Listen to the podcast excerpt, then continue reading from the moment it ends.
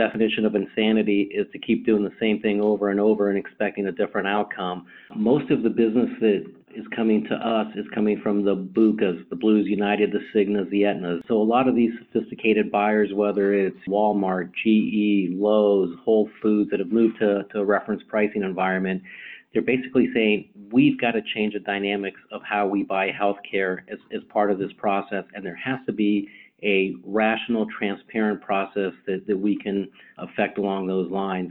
Our objective is how do we bring our services and the same purchasing tools and technology that the jumbo market has to the mid market. And by the way, the mid market and the small group market that doesn't have the billions in resources such as the Amazons, these are the folks that actually really need these types of services.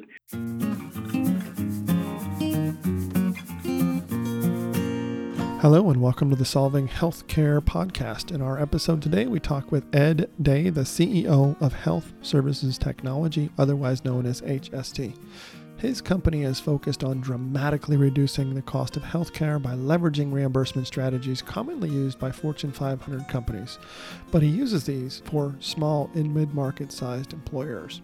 In our interview, we discussed the current challenges in the healthcare system and how his company differs from a traditional network provider, and also how they differentiate between other reference based reimbursement providers. As you'll learn during this podcast, just being able to reprice a claim with Medicare data isn't enough to deliver value. You have to know how to use the provider's own data and CMS filings to substantiate reimbursement and have a compassionate team to reinforce and defend the plan and the plan participants. We start off our interview with Ed telling us a little bit about himself. Take it away, Ed. Ed Day, CEO of HST. Company was founded in 2009 after several successful ventures, co-founded a company called TC3 Health and we did loss control and risk analytics. Ultimately, it was purchased by Blackstone. Prior to uh, TC3, I had been involved as a pre IPO for WebMD back in the heyday of Silicon Valley. And obviously, that launched into a publicly traded company, uh, a content play. As it relates to uh, the founding HST, there was really two two things that, that I saw in the marketplace my background, formal education, international economist, and I looked at healthcare and in the context of macroeconomics and, and the market. And any markets are functioning properly, prices go up and down. You know, you can look at commodities, you can look at you know mortgages, you can look at you know any service product uh, in the United States, with the exception of healthcare, which only moves in one direction. So we saw a dysfunctional market that we could bring some tools and technology to rationalize. And then, really, probably equally, if not more important to us, was we saw a social wrong that needed to be righted. And according to Harvard, about 62% of household bankruptcies uh, are due to medical expenses. And we took this to heart in the context of people work all their lives, they accumulate some assets, they hope to retire, hopefully leave, hope to uh, leave something to uh, to their family, to their kids, and then at the point in time where they most need access to health care at an elderly age, seems that the dysfunctional market takes that opportunity to affect a, a substantial uh, transfer of assets to the provider community at the cost of the households. Those two factors, writing a dysfunctional market with the technology uh, and then also, you know, being able to provide a service for the benefit of the individual house, individuals and their households as they get into their uh, their older years. So that brings up a great point because what an interesting addition to that bankruptcy statistic is I've heard it anywhere from 62 to 75 percent of bankruptcy are caused by healthcare related issues. The, I think the more interesting fact is that an overwhelming percentage, high high percentage of those folks have health insurance. And so that's what I find is remarkable is that you echo a point about many people living paycheck to paycheck and they're literally just one bad diagnosis or an accident away from financial ruin. So I'm assuming that's part of your why, but but would you agree with that? Most definitely, and we have seen the spread between 62 to 75 to 80. 62 is you know based on Harvard, a, a credible source along those lines. Got it. And yeah, uh, I do believe that of that 62%, uh, it was well over 50% did have some type of insurance as part of that. But I think that really, you know, goes to uh, to the crux of the matter is that healthcare is a buyer's beware market, and the way that historically individuals uh, have been billed for services is in many situations based on the facility's current budget, where they are in terms of the uh, meeting their monthly annualized targets and revenue, and also on uh, demographics. You know, we've seen uh, some of the trends, including in our data, where some of the more affluent areas are charged substantially more for the same procedure in a in a given uh, MSA versus low income areas. So the providers historically, without any pricing transparency, without any uh, context of cost, price, or value, have basically priced to what they think uh, they can get a return from that individual based on their socioeconomic status or based on their financial need to meet their budgets. Yeah, and you know, you, you also brought up an interesting point about a, a macroeconomic review or a view of functioning markets. And uh, you know who Ray Dalio is?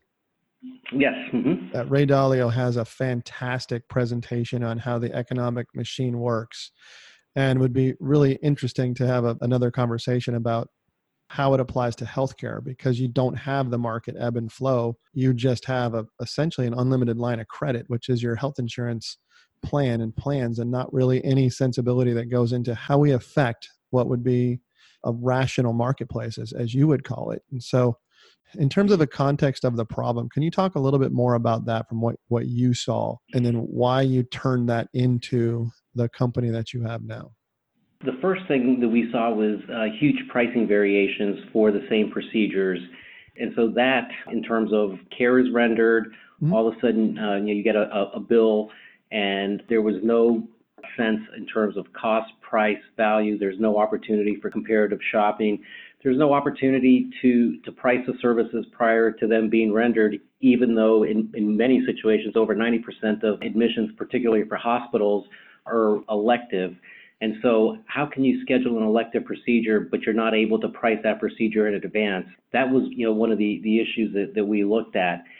We also looked at it in the context of government data, and we used the uh, the GPS model as a starting point of how we could take data and affect how we conduct ourselves in buying healthcare. If you understand the history of GPS back in the 1980s, it was strictly in the domain of the federal government, used primarily by DoD, NASA, and some other organizations. At that point in time, the Reagan administration made a conscious decision that said, we think that we can have a positive economic impact on the economy by making this GPS longitudinal you know, technology available to the public. And as we can see, you know, fast forward a couple decades here in the 21st century, virtually every car, every phone, many applications have that. Obviously, we've seen it to expedite searches, directions, look at the technologies, the industries, the ride share. And so we looked at that as a model as we saw CMS starting to release information. So they started with some inpatient procedures, expanded to outpatient procedures, ultimately uh, has expanded into to the physician side. And so we looked at it in the context of how can we provide this information so that folks can take advantage of that as they're purchasing their health care. And so we thought, similar to the GPS, that, that we would be a total technology play where we would serve up the information, obviously under various platforms. And, and we were successful in doing that. But given the nature and the complexity of healthcare, we quickly realized that we have things that we have to deal with. You know, patient advocates to, to navigate through this whole process. Mm-hmm. Uh, extensive communications as people are transitioning from the traditional PPO managed care environment where everybody is asked to trust that they've got the best deal and that they're getting value in terms of the healthcare rendered. You also started to see CMS release quality information and metrics, and we really think that that's critical because price to us is strictly one component. But when it comes to these healthcare decisions for yourself, for your family member, or for folks that are in life and death situations, price is one consideration, but the quality of the outcomes, the level of experience of the individual performing those procedures, How do they compare to other providers? What's the frequency of their procedures? What's the readmission rate? So having some context beyond the price, which is critical, obviously, from a financial perspective, but then also equally important is what is the quality uh, expectation, the outcomes, and the probability of a successful procedure for a fair and reasonable price. So, so Ed, uh, what I'm hearing you say is, is you kind of took a a lesson from gosh, almost 40 years ago with GPS technology. So he said, okay, how can we take a similar process where we're getting mm. information on how we navigate something, right? So GPS being the, navigate, the navigation technology. And if you look at how it's evolved, you're absolutely right. I mean, what was a service, and I, I'm thinking of MapQuest, where it wasn't always accurate, but it kind of got you in the area, and one wrong turn kind of, you know, it could make or break your trip, especially if you're punctually challenged like I am. But using the genesis of that, so it evolves and evolves and evolves and evolves to the point where you have some of the services that we have now. And if I may infer, I think what you saw as the opportunity is taking that same idea of, okay, we have publicly available information through CMS. That's going to be cost data and quality data. And your job is to kind of help folks navigate the healthcare system as well. And so it's almost like, you know, the service Waze. Yep. Mm-hmm. And so, I mean, Waze is, is kind of cool because it tells you if there's a police officer along the way, if there's road hazards, and it's the information is shared freely. So, am I getting that right? That the sense of your company is not just about payment integrity, but it's about quality as well. It totally is about quality and getting the patient to the right provider at the right time for the right price.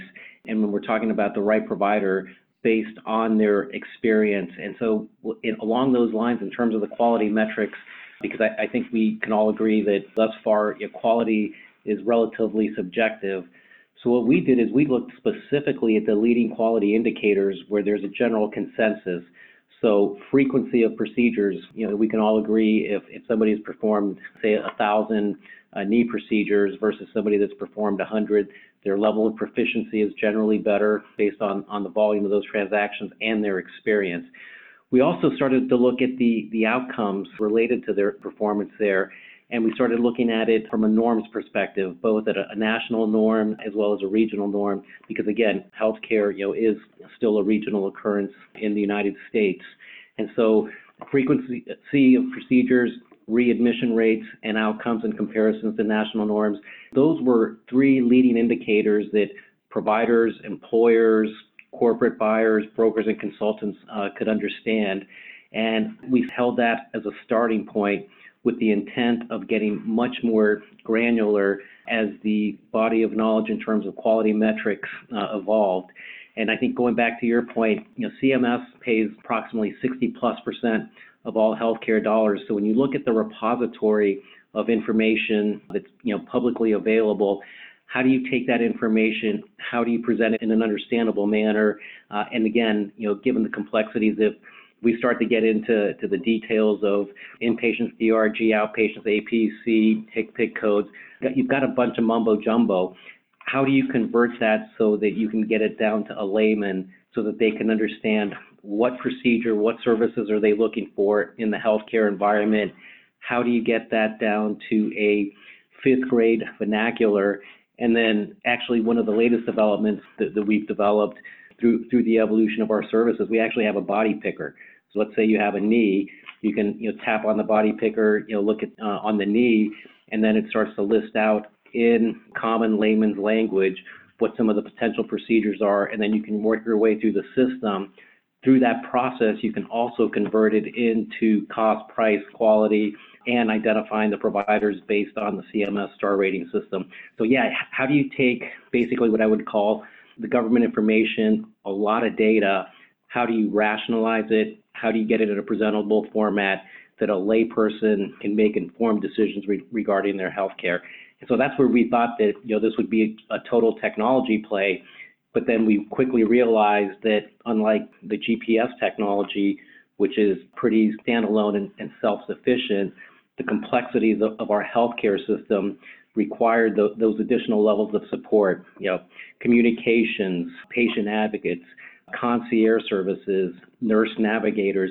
How can you take this very complex system that we've developed and modify it so that people can intelligently make those assessments and then select their care based on informed data, both price and quality, to ensure that they're getting value and ideally the best outcome for them or their family. Sure, sure. So, Ed, I, I want to make a point of distinction because as we're as we're talking about what your company does, obviously there's a, a we're, we're emphasizing right now the qualitative and quantitative approach to helping people select a doctor or select a provider. But can you talk about at a, at a very high level what else you do? Because part of this obviously is about reference based pricing, and so can you can you talk about the other components of your company? Sure. We, we have a host of technology. I think the first technology that we developed that was really a game changer in terms of the market and acceptance within the provider community was Pathfinder. Pathfinder is a technology that allows our medical management partners to price the services that are being rendered for elective procedures prior to care being rendered. So if you look at the way that healthcare has operated historically, it's been a utilization management, what I would call a mother may I process. A member has a medical condition, the provider you know submits it to traditionally the health plan, the insurance company, uh, along those lines. And at that point in time, what happens is there's an approval process that says we're approving this procedure X amount of days, and that pre-auth also includes essentially a blank check. So the Pathfinder technology allowed the medical management organizations for the first time to enter the information that that provider submitted for the approval process during the pre-authorization process, and they were able to attach a price. But again, the, the critical piece of this is that one, it's prior to the services being rendered, and two, the information that is input into the system to price out the procedure, service, whatever may be rendered from the provider, was actually the information that was submitted to the provider. So now we have a pre certification that not only authorizes a procedure, the length of stay attached to it, but also attaches a price based on the information submitted to the provider. And this was uh, this was a game changer for our services are called value-based payments, and we use reference pricing. But the important part of this was that historically, the way the the reference pricing industry was emerging, everything was done after the fact. Mm-hmm. So somebody goes in, has a inpatient, outpatient medical procedure, all the billing process takes place, and then on the back end, the provider gets a, a huge surprise with a dramatic reduction in the expenses. So services have been rendered. They were not aware that it was reference pricing being applied to it. And you had very frustrated providers to a certain extent. The, the first generation of, of reference pricing left a very bad taste in the provider's mouth and started to create some questions whether it was going to be viable long term. Mm-hmm. But when you look in the context of over 90% of hospital admissions are elective in one way, shape, or form, if you can price out over 90% of the, the procedures that are going to be rendered, and again, we're focusing on inpatient, outpatient for the high dollar cost components initially and expanding into physician and other services uh, over time. Being able to do that before the fact changed the dynamics of the interaction between the plans and the providers and made it much more palatable. The other thing that could happen in those situations is once that pre certification came in, and let's say for the sake of discussion, it's a procedure at, let's say, Cleveland Clinic. Well, Cleveland Clinic may say, hey, you know, we're a high quality positive outcomes organization. We're entitled to more. Once they receive the pre certification, based on their quality ratings, they could reach out to our organization. And, and again, this is something that we didn't anticipate initially.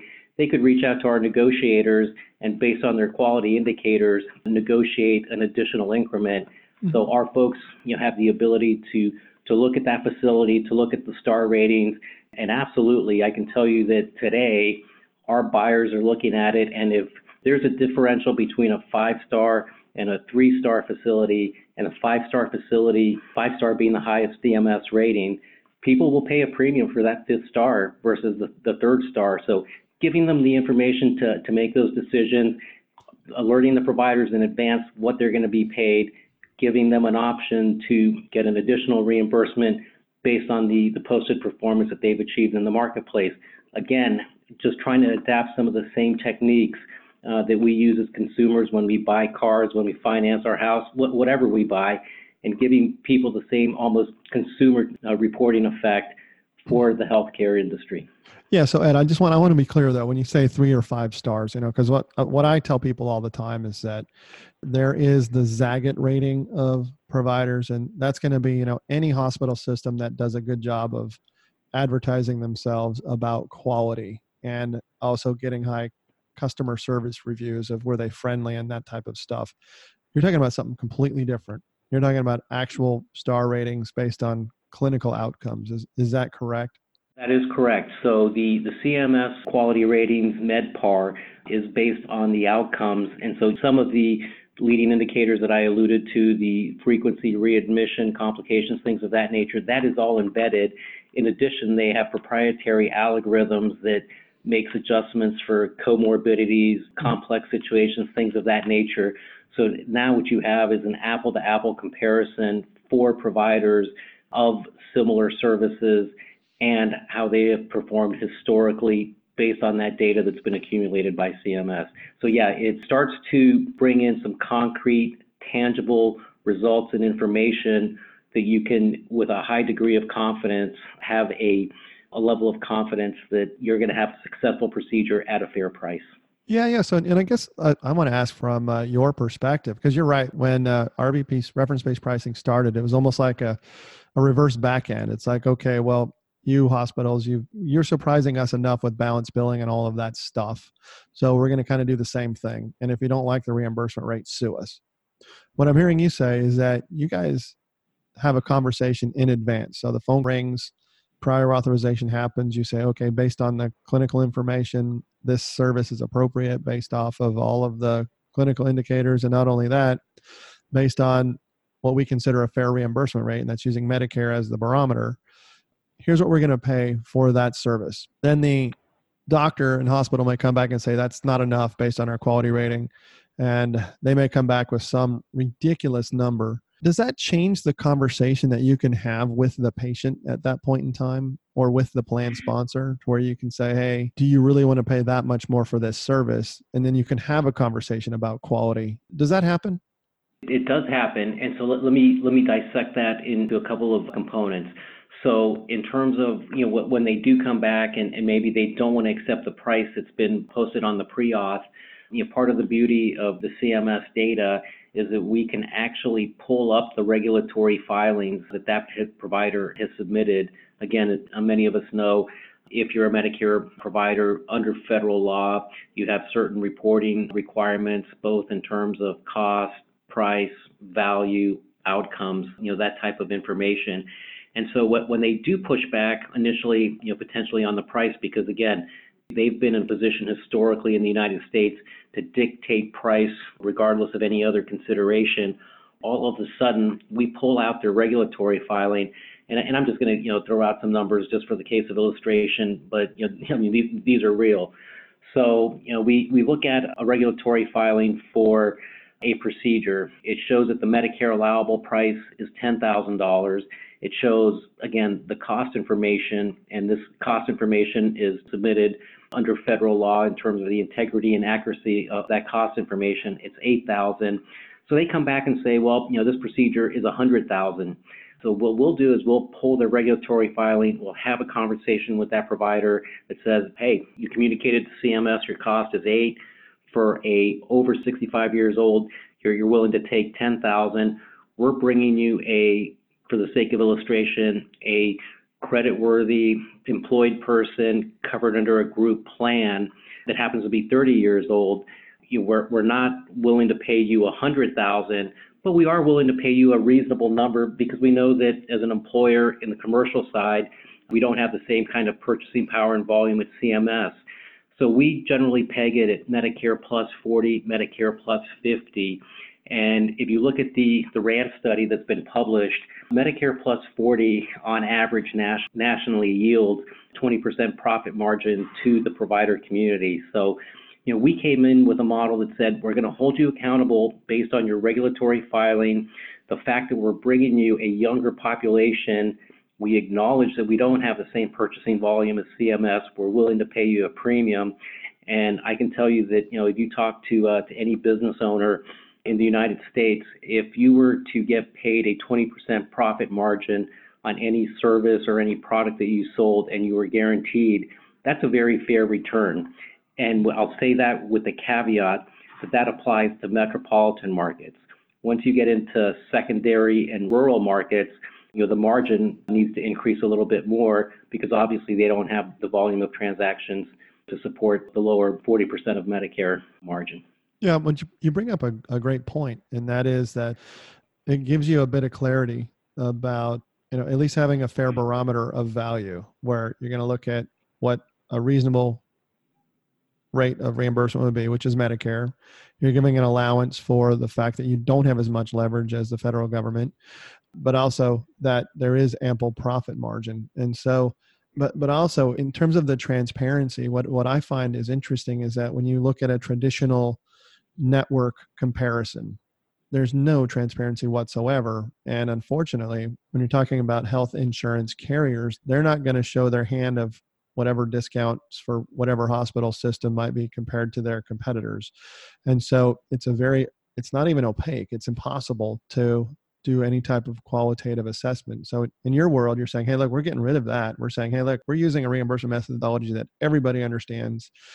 But taking it one step further, we're going to get out in front of it and so I, guess the question I have is understand that what, what I hear from most folks is when we talk about reference based pricing, it's what about balance billing? What about if somebody doesn't like it and there's a potential for a lawsuit or putting my employees at the at the end of a balance billing question? My response typically is if you're with a traditional insurance company, many of your folks are getting balance billed, you just don't know it.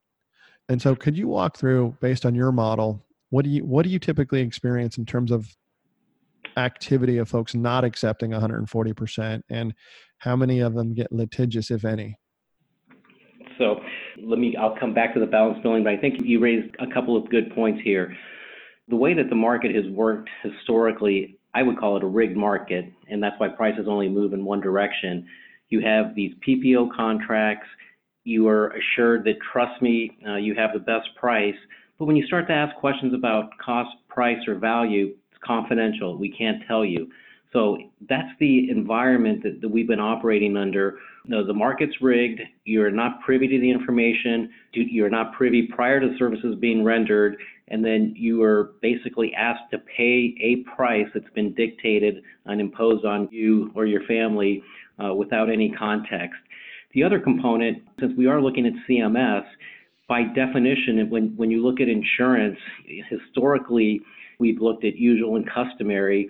And when you recognize that CMS pays over 60% of the healthcare spend in the United States, they de facto have established the prevailing rate or the reasonable and customary rates or the usual and customary rates applied in insurance. So we were taking the same logic that they've applied to the, the commercial insurance market, the difference being that we were being fully transparent on the accountability along those lines. In terms of the, the balance billing, definitely you hit it on the head. Even with a PPO contract, you know, many members are subject to balance bills. And I think probably the, the, the poster child is a case in New York where a New York state employee went to a PPO provider, they had a procedure. One of the assisting physicians was not a, a PPO provider. And even though they had their traditional what we will call the BUCAs, the Blue United Cigna Aetna. In this case, it was the Blues. They were billed an additional uh, million above and beyond what the, the plan paid. Well, interestingly enough, the individual that they uh, did the balance billing for their traditional health plan happened to be an attorney who basically thought that this was a, an egregious violation of any type of uh, health insurance filing with the state or the expectations when the policies were issued. And along those lines, they got in, dissected it, and came back and had a, a major adjustment on that transaction. So the important part is even with a traditional health plan, and that's a you know, dirty little secret that the, the traditional plans is they don't talk about the balance bill situations that their members have like that. Many emergency room physicians are not PPO providers. Those are subject to Mhm. the, you know, the bill charges and, and whatever they will bill along those lines. So that happens in traditional health plans. Now, when you move to a value-based plan that uses reference pricing, you definitely have the uh, the potential to to have that balance bill situation. But in our model, where we talked about the Pathfinder technology, where we price it prior to services being rendered, the first thing when a provider does balance bill, we pull out that pre-certification that has the authorization, again, based on the information that that provider submitted and has the price. And so that's our first line of defense is going back to that authorization where we authorize this care at this price. And now there's a disclaimer at the bottom of the authorization that says if there's a complication, extenuating circumstances, obviously we're going to revisit it and make an adjustment for that price. But with that technology, we were able to get the potential balance bill pushback rate to less than 2% because, again, over 90% of uh, admissions are elective. And so we were really down to emergency procedures. We were down to situations where, for whatever reason, that provider did not review the, the pre-certification. But when we have provided the pre-certification, then at that point in time, it's we told you what we were going to pay you when you approved it. You agreed to it, and now uh, maybe, let's say for the sake of discussion, they didn't look at it. It's what was going to get paid. We can come back and say we're, we're going to be reasonable. We want to close out this transaction. We don't want you know a member, particularly if they've just gotten out of, out of the hospital, to be hit with this huge balance bill. So let's come to a reasonable number that makes sense for everybody, again, based on cost, price, and value.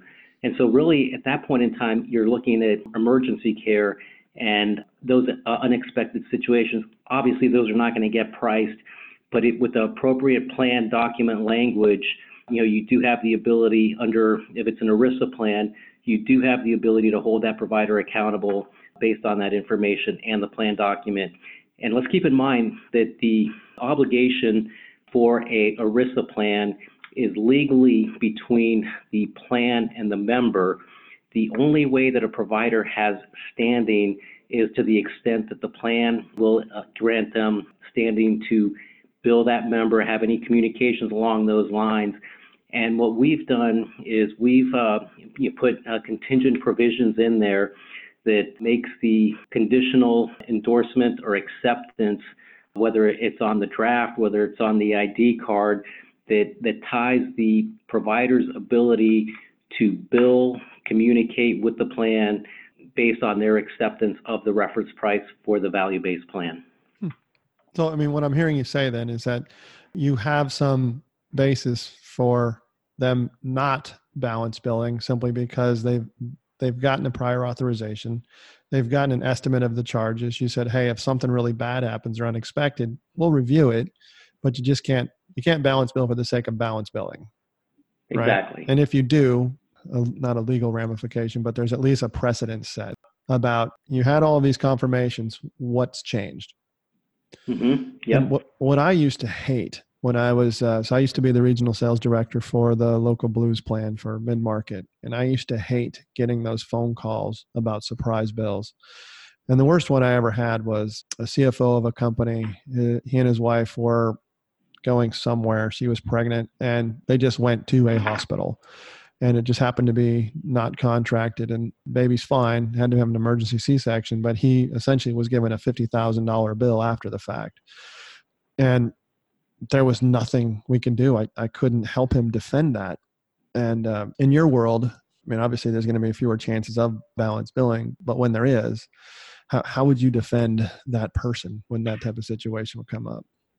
If it's a value-based plan, the, the conditions that we impose on our clients to provide our services is we provide them with the plan document language so that they can have a, an effective value-based plan to allow us to enforce the, the ERISA provisions uh, of the plan document, including all of the, the contingent provisions relating to providers being able to bill.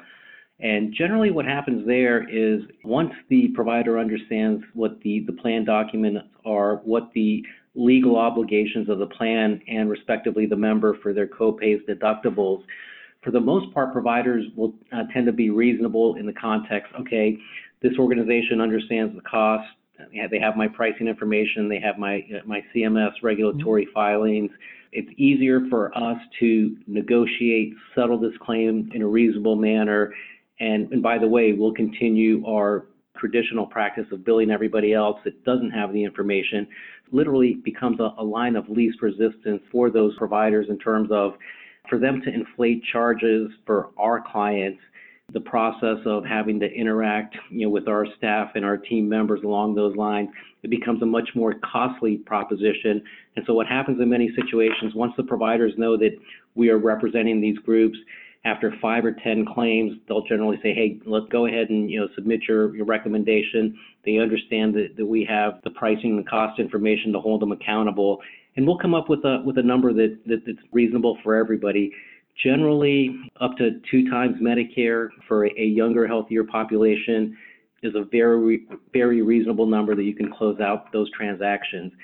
The other component that we have is that our patient advocates have the uh, the background. They're former hospital administrators. They you know they've worked on the other side, and and they're trained specifically in the context of having a collaborative relationship with that provider on a couple of bases. First, we know that we're going to have other patients, other clients, and claims through that provider. So it becomes an educational process that says, you know, we've got these numbers, here's the transparency, here's your CMS regulatory filing. How do we come up with a reasonable number? And again, this, most of our negotiators or patient advocates have worked in some type of hospital and or provider billing environment on the other side. Now they're using those skills the information that and the tools and technology that we're giving them access to hold them accountable to come and settle this at a reasonable basis. But I think the important part, and you started to touch uh, on it earlier, is that the first generation of reference pricing was adversarial and legalistic.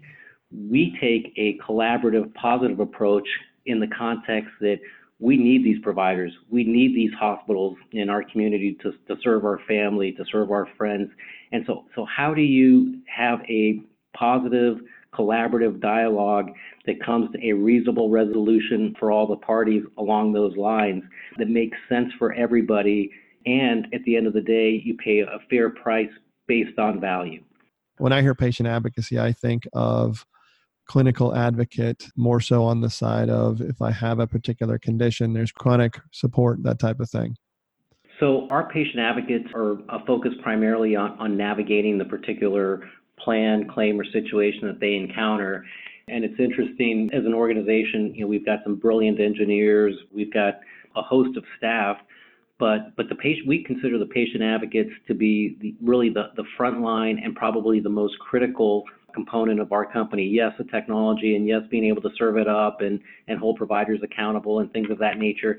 But think about it.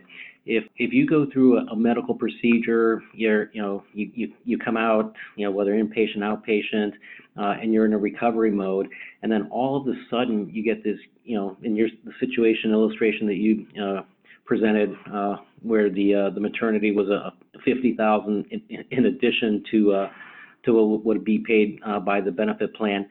That to us is the most critical component. You're you're medically trying to recover, and then all of a sudden you're socked with that that huge bill, uh, balanced bill that you're potentially liable for. How that is resolved, how that member is treated, how those concerns are uh, resolved and allayed, so that that person can continue the recovery that's the front line. That's where the rubber meets the road, and that's why these patient advocates, you know, as we said, you know, we can we can save people millions, tens of millions of dollars, but if that interaction with that patient who has just had a medical procedure and is hit with this bill, if that's not solved to their satisfaction, we as an organization have failed. And having that patient advocate to to walk the member through, we go through, and part of that is they assign all communications to uh, HST's patient advocates. So there's no longer any communication with the members. Any communications relating to that balance bill have to go through us through that assignment provision. We also invoke the Federal Fair Credit Reporting Act that says this bill is being contested. which the Federal Fair Credit Reporting Act basically says that you cannot impair their credit while there's a dispute on the, the billing amount. So we go through a host of steps in terms of take the patient out of the equation, let us handle it, let us make sure that there's no impairment to their credit because you know, it's one thing to get that big bill on the balance bill side, but the other component is how does that impact my credit? How does it impact my ability to buy a house, buy a car as you're in a recovery stage? So the ability to take them out of it, to have a professional deal with it on a rational basis, and to bring it to resolution. That's the measure and that's the key of our success. And I can tell you, we walked into plans where we've saved them 50 million plus or whatever it may be, and then all of a sudden the meeting, even though we saved them a lot of money, the focus of our meeting discussions is how did you deal with that 2%? How many of those were resolved to the satisfaction? How quickly did you get that patient out of the mm-hmm. equation and let them get back to their recovery process? So, in terms of what I heard you say, is the level of people that are affected is that it's less than 2%, but let's not lose sight of the fact for 98% of the people and for the plan, you guys had a significant impact. And even for those 2%, at the core and at your mission is to successfully resolve that, take the patient out of the middle by using the Fair Credit Reporting Act and other mechanisms so that they can worry about healing and you worry about the settlement process.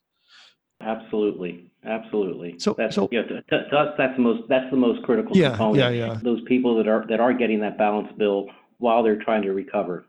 Yeah, it's it's it's bad enough that you had whatever medical event just happened, and you really need to be focused on healing. Add the stress of a hospital telling you they're going to ruin your credit if you don't pay them. I mean, that's just an additional stress that will not will not help at all. When you go from a traditional network based program where you say here's a book or go online or you know it's very easy to define what your what your what your task is when you're the patient. You're like i go to a network doctor and that that's that's it right? But when you go to reference based yep. pricing you say okay go wherever you want right?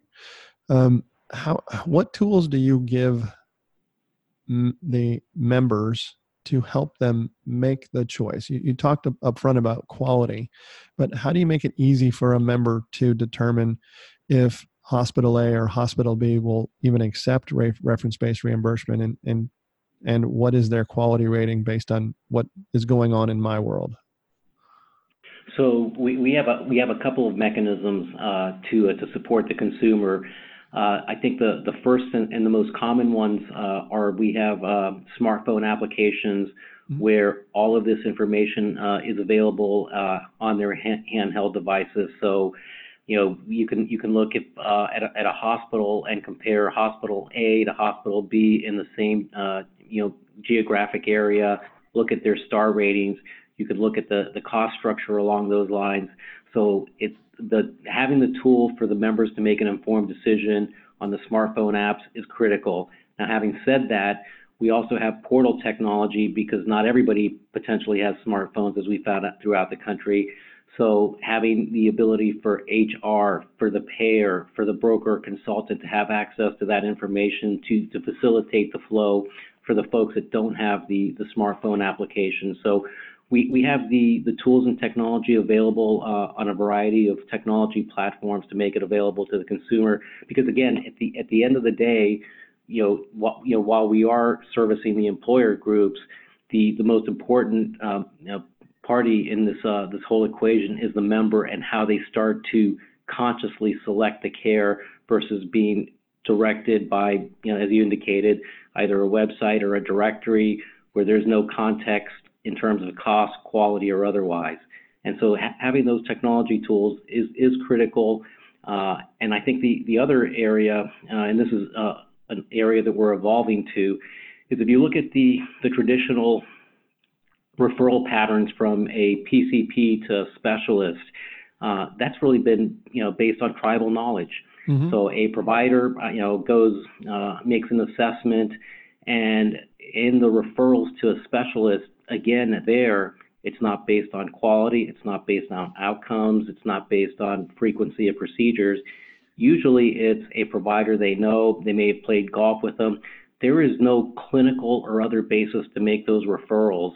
And so The next uh, evolution of what we're looking to do here is to include the basically facilitating from the PCP to the specialist and communicating the quality metrics with the intent, again, going back to, where we started, getting the right patient to the right provider mm-hmm. for the right procedure at the right time versus the way the healthcare system has operated historically, which has been based on tribal knowledge or physicians that are pals and, and making referrals along those lines. Now, I want to take a step back because I want to make sure it's understood that you guys are not a third party administrator. You work with TPAs.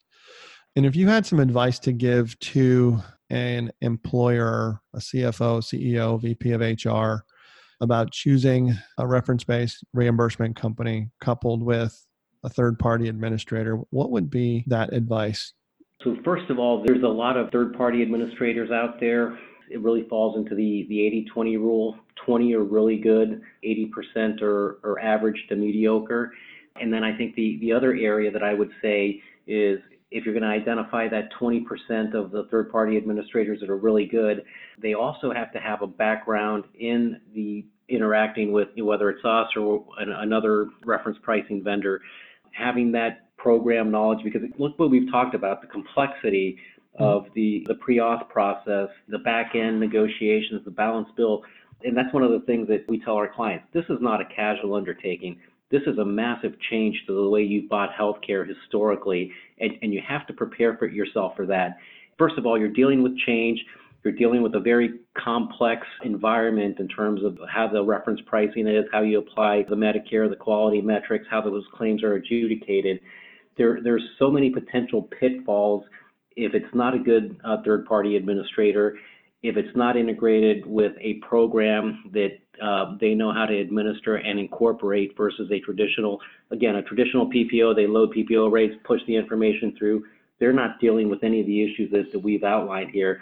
So having having that third party administrator with an organization that you've implemented these programs, and there's a huge learning process uh, for the third party administrator, just as there is for the employer, for the broker, uh, and for the uh, the member, uh, and that becomes critical. And you know, quite candidly, when we started this back in 2009, we were working through third-party administrators, and we quickly came back and early in 2011, we came back and said, you know, distribution through third-party administrators is not a viable uh, vehicle.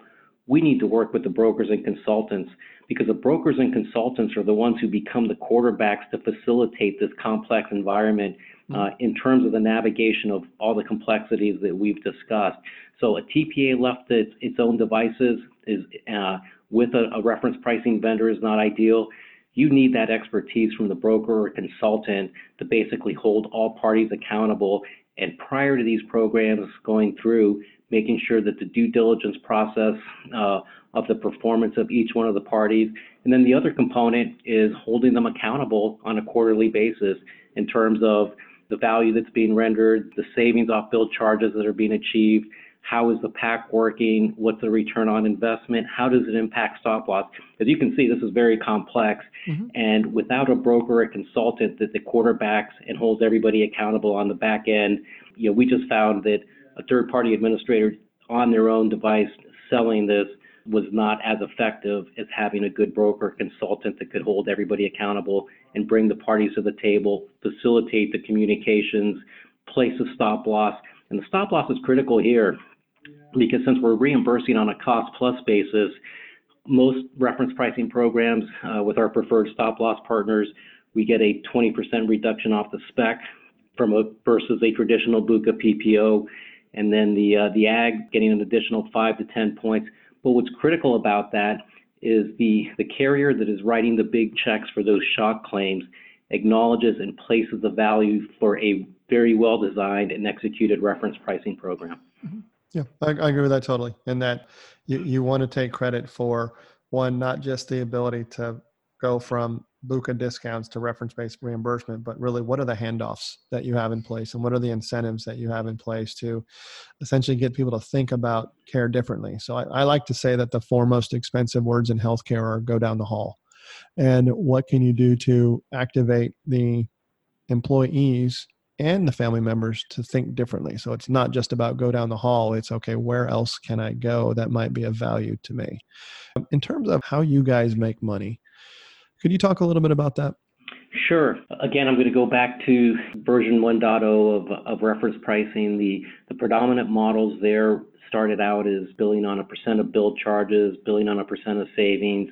Our model, when we looked at it, that, that we wanted to have a positive impact on society, that also related to how do we deliver the maximum value to the plan and to the member. And the way that we structure our services, it's a per employee per month basis so that there's some predictability in terms of the expenses that they're paying for this. So it's it's a it's a known expense. On average, we we provide about a 40 to 1 return on investment uh, to our clients. We have some clients that their plans gouge them dramatically. We, you know, we get 100 and plus percent. Uh, the 40 to 1 return on investment is, is what is the average for our plans achieving. So if you look at the you know, market returns, you know, whether it's interest rates, whether it's a stock market, we're delivering huge value to one of the highest expense factors for any corporate organization or any employer that provides group benefits. Again, part part of the strategy is being fair, being transparent, maximizing the value to the plan and to the member with a fully transparent basis. Wow, that's great that it's just straight heads up pricing because it's right. The the old pricing model of doing a percentage of savings, the only thing that really does is guarantee that you're going to get a pretty big increase from year over year for doing the same thing. Um, and no, just, no, absolutely. And if you if you look at how these bills are inflated in many situations, particularly on some of the shock claims, the vendor fees can actually exceed the the medical cost of care, which again it, one is absurd, and two, it basically obviates the whole purpose of, of any type of plan like this. Yeah, to- totally agree. And if I had the choice, I mean, I told uh, one of your competitors that exact thing materialized, and I said I would honestly rather pay the hospitals this amount because it, it was you added in their fees. It actually was more than what you were getting through a traditional Blue Cross network. He was shocked that we even had the conversation, but to me, it's just a, it, it is an excessive amount of money if you're paying somebody as a percentage of savings. Just to, to expand, in Texas, there was a public sector client that had moved the reference pricing under the billed charges model. They year end uh, brought Milliman to uh, to do an audit, and what they found was that about 85% uh, of the savings from the reference pricing plan accrued to the vendor. The plan got about 15%. At the end of the day, the municipality, the broker came back and said, hey, for all this change, for all the communications, for dealing with the balance bills, 15% does not make sense accruing to the plan and the member. So in our model, virtually 98, 99% of the value through the per employee per month billing accrues to the plan and to the member, not to the vendor last question, Ed, is uh, if somebody wants to get a hold of you or your company, how should they do that? hstechnology.com. So that gives you, uh, you know, some information, and then it also uh, gives you access to if you're looking for a patient advocate, if you're looking for the marketing department to explain the uh, the program. That's that's generally the the easiest way. And then I, I know that we do come up when folks are looking for reference pricing or value-based programs. A lot of the search engines, you know, will populate us as top 3 mm-hmm. top five. Yeah, you're, you're on the first page you type in HST. Okay. awesome. Well, Ed, thank you so much for your time. Uh, I've enjoyed this conversation and, and uh, I've learned a lot more about your company. I, I sincerely appreciate your passion and all that you're doing to help solve healthcare. So thank you very much. Yeah. Mike, and we, we appreciate your time. Like I said, we uh, we, we, we need the, uh, the, the quarterbacks, the brokers and consultants mm-hmm. to, uh, to to launch this effectively and, and, I'll, and I'll just close. You know, we, we do have employers that, that reach out to us directly when you know you know through the press or whatever you know you know have, have heard about what we've been able to achieve, and we won't even entertain them unless we have a broker or consultant that can, like I said, quarterback mm-hmm. and guide them through this very complex process. Well, if you want to give them my number, you, you can. And I guess for the folks that are listening to this that are not my customers, you know, you can contact me as well. Um, yep, most definitely, Mike. We'll plan on that.